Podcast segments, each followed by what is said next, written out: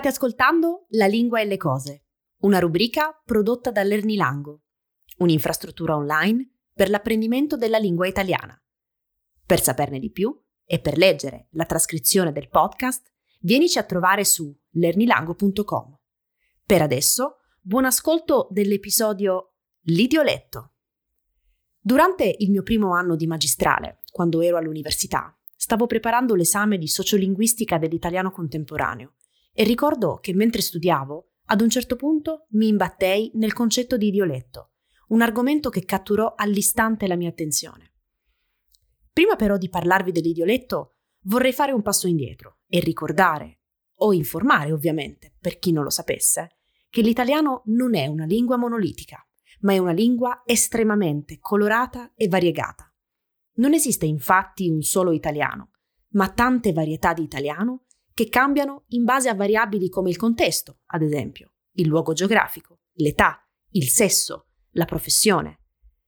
Tanto per complicare le cose, in questo gruppo già grande di varietà di italiano ce n'è un'altra che è appunto l'idioletto. L'idioletto è definito come la lingua individuale, cioè la varietà di italiano propria di ogni singolo individuo. Quindi pensate che, stando a questa definizione, dal momento che gli italiani sono circa 60 milioni, allora ci sono anche 60 milioni di varietà di italiano.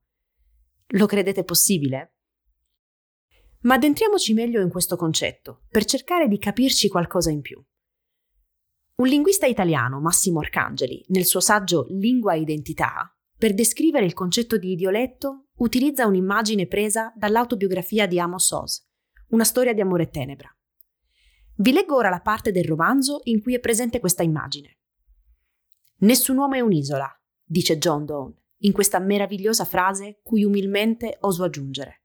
Nessun uomo e nessuna donna è un'isola. Siamo invece tutti penisole, per metà attaccate alla terraferma e per metà di fronte all'oceano, per metà legati alla tradizione e al paese e alla nazione e al sesso e alla lingua e a molte altre cose, mentre l'altra metà chiede di essere lasciata da sola, di fronte all'oceano. Cosa ci dice dunque questa immagine sull'idioletto?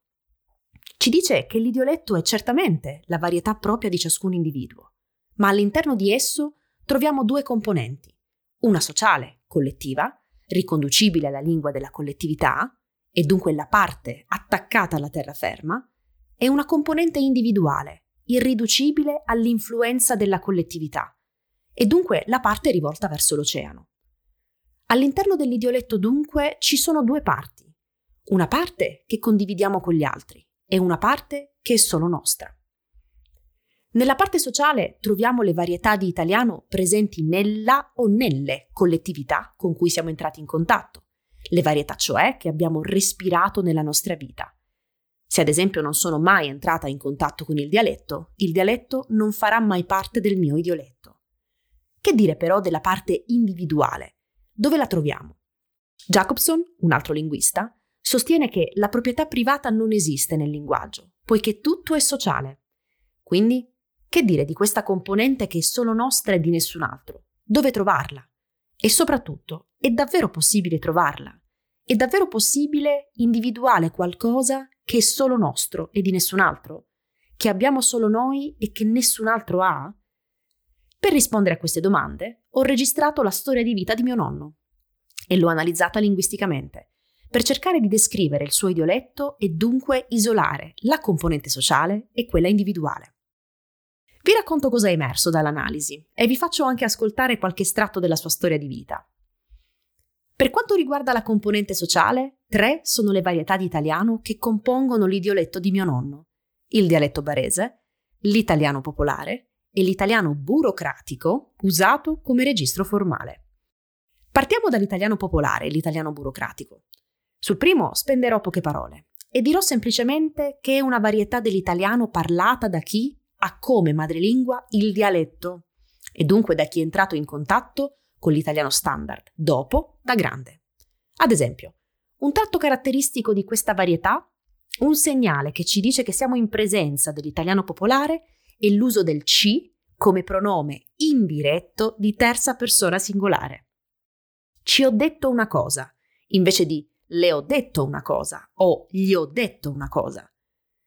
Voglio invece dire qualcosa in più sull'italiano burocratico.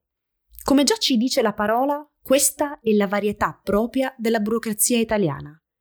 Uno scrittore italiano, Italo Calvino, l'ha definito come antilingua, perché per lui, e anche per molti altri, è una varietà inutilmente complicata e incomprensibile. Una cosa interessante di questa varietà è che viene usata come registro formale, dunque come registro per parlare di cose serie, in contesti formali, da persone poco istruite e poco attente alla lingua e che padroneggiano male l'italiano. E questo è proprio il caso dell'idioletto di mio nonno. Prima di ascoltare l'estratto, vorrei aprire una piccola parentesi.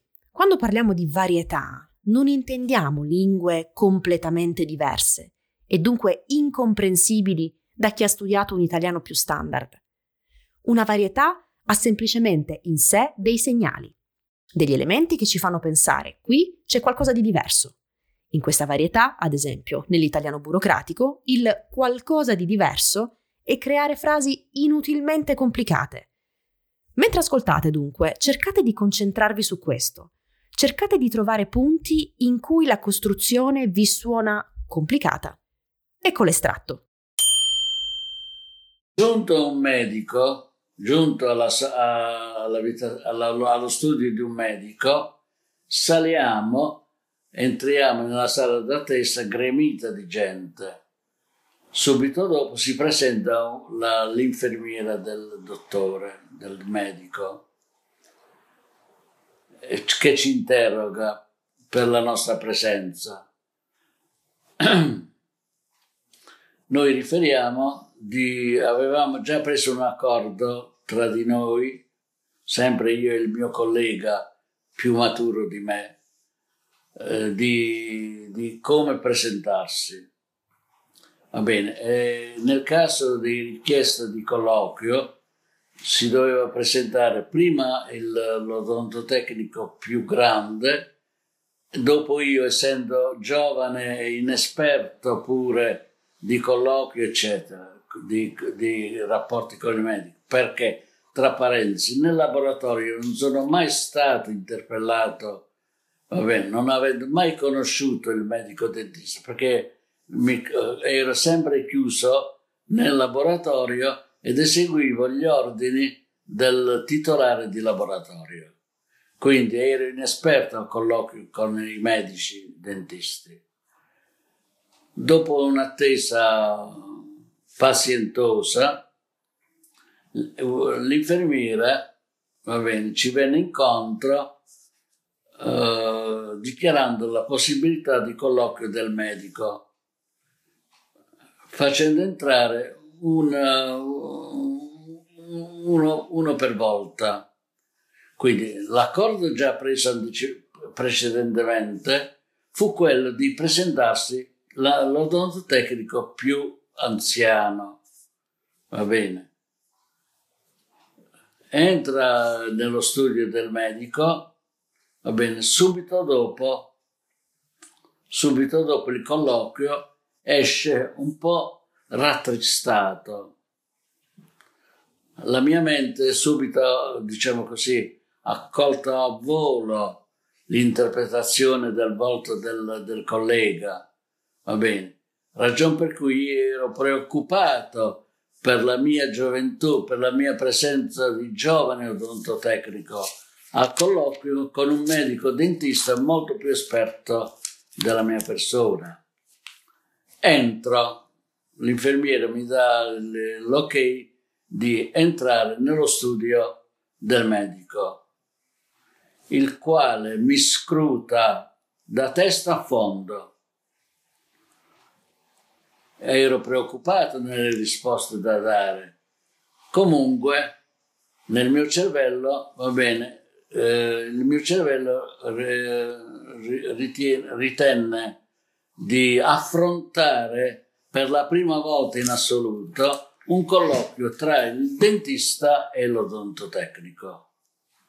Subito il dottore seduto a una scrivania grandissima con tante eh, impronte di protesi, con tanti modelli di protesi, va bene, sulla scrivania come, come, come voleva dimostrare un grande studio odontoiatrico con tanta clientela da soddisfare. Mi comincia a parlare, mi chiede, tra parenti, due punti, quanti anni hai? Avevo 21 anni.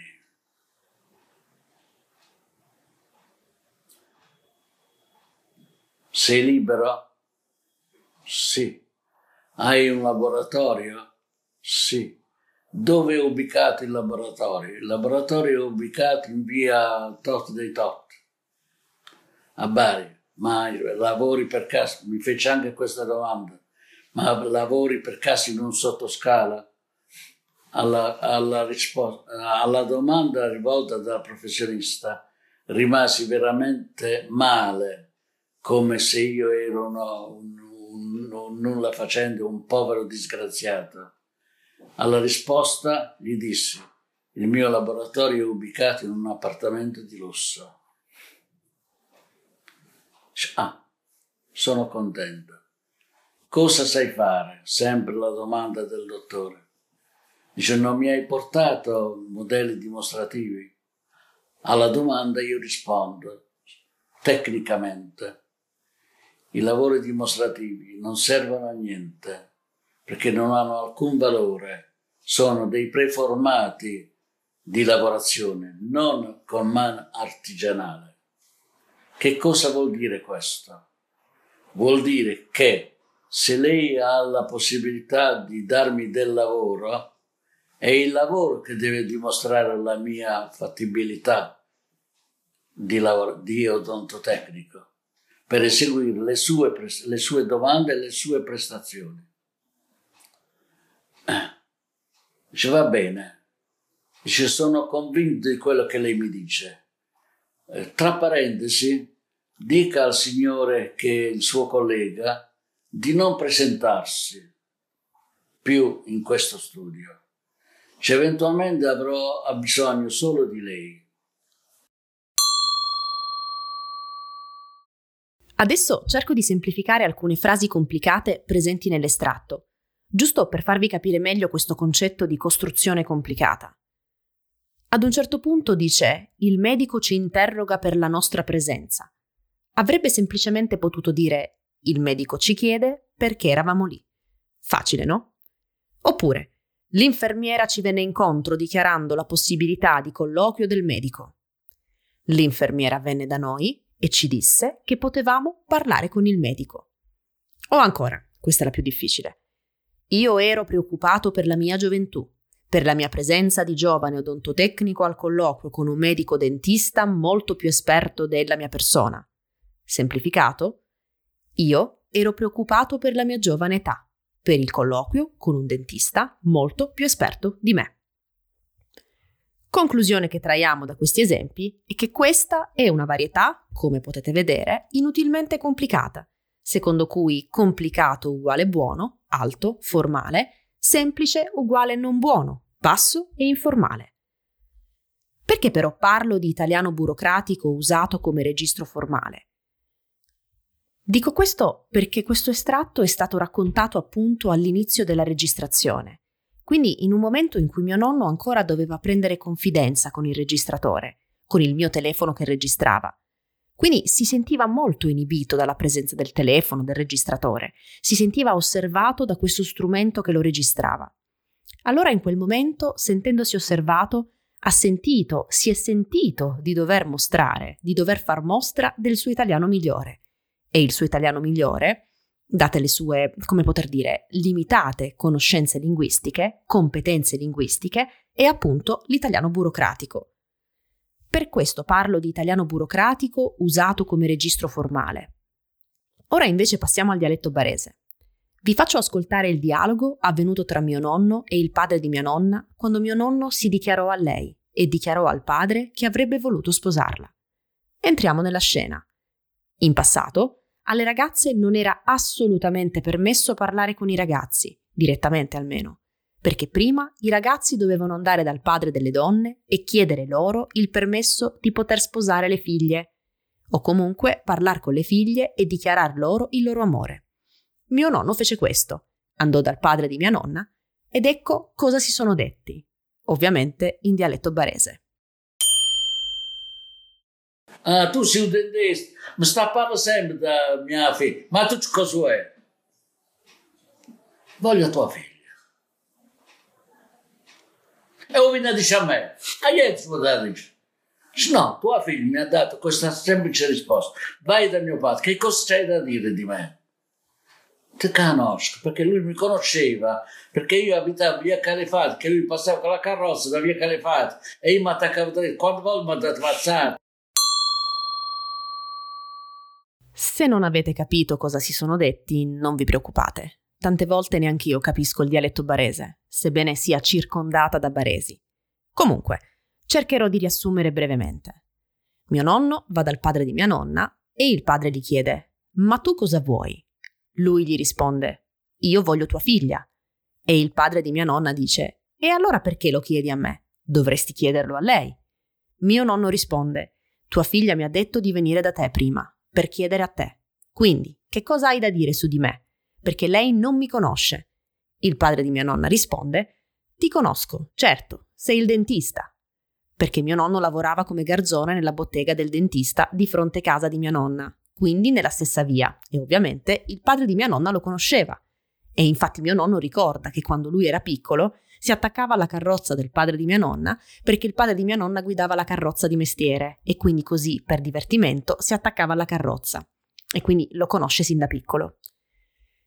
Quindi la storia si conclude e poiché il padre di mia nonna conosceva già mio nonno, dà implicitamente il consenso a queste nozze, a questo matrimonio.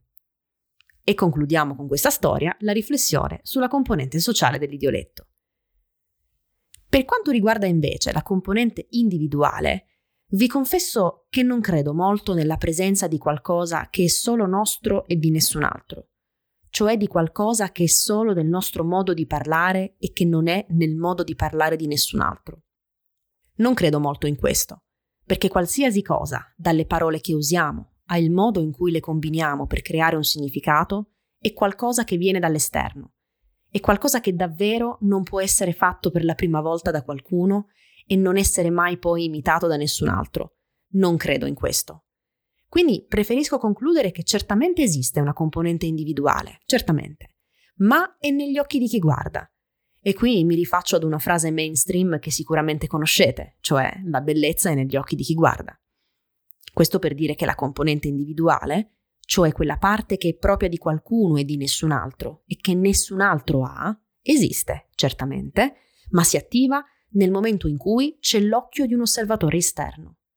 La componente dell'idioletto di mio nonno, la componente individuale dell'idioletto di mio nonno esiste, ma esiste perché io la percepisco e perché io la percepisco come tale, come individuale, cioè come sua e di nessun altro. Quindi per me, gli elementi che compongono la parte individuale del suo idioletto, gli elementi cioè che sono suoi, che sono propri del suo modo di parlare e di nessun altro, sono ad esempio il modo in cui intona un elenco di cose o eventi, perché pronuncia con maggiore enfasi alcune parole e aumenta, in un climax ascendente, il tono della voce. Vi faccio ascoltare. Me ne fregavo della, dell'avviso, non mi importava dell'avviso pur sapendo di camminare con i cerchioni. Va bene? E questo è solo uno dei tanti elementi che, per quanto mi riguarda, mi farebbero riconoscere l'idioletto di mio nonno fra mille. Siamo arrivati alla fine. Quindi, grazie per aver ascoltato fin qui e vi lascio con una domanda. Quali sono gli elementi che compongono il vostro idioletto? E soprattutto, cosa dicono di voi?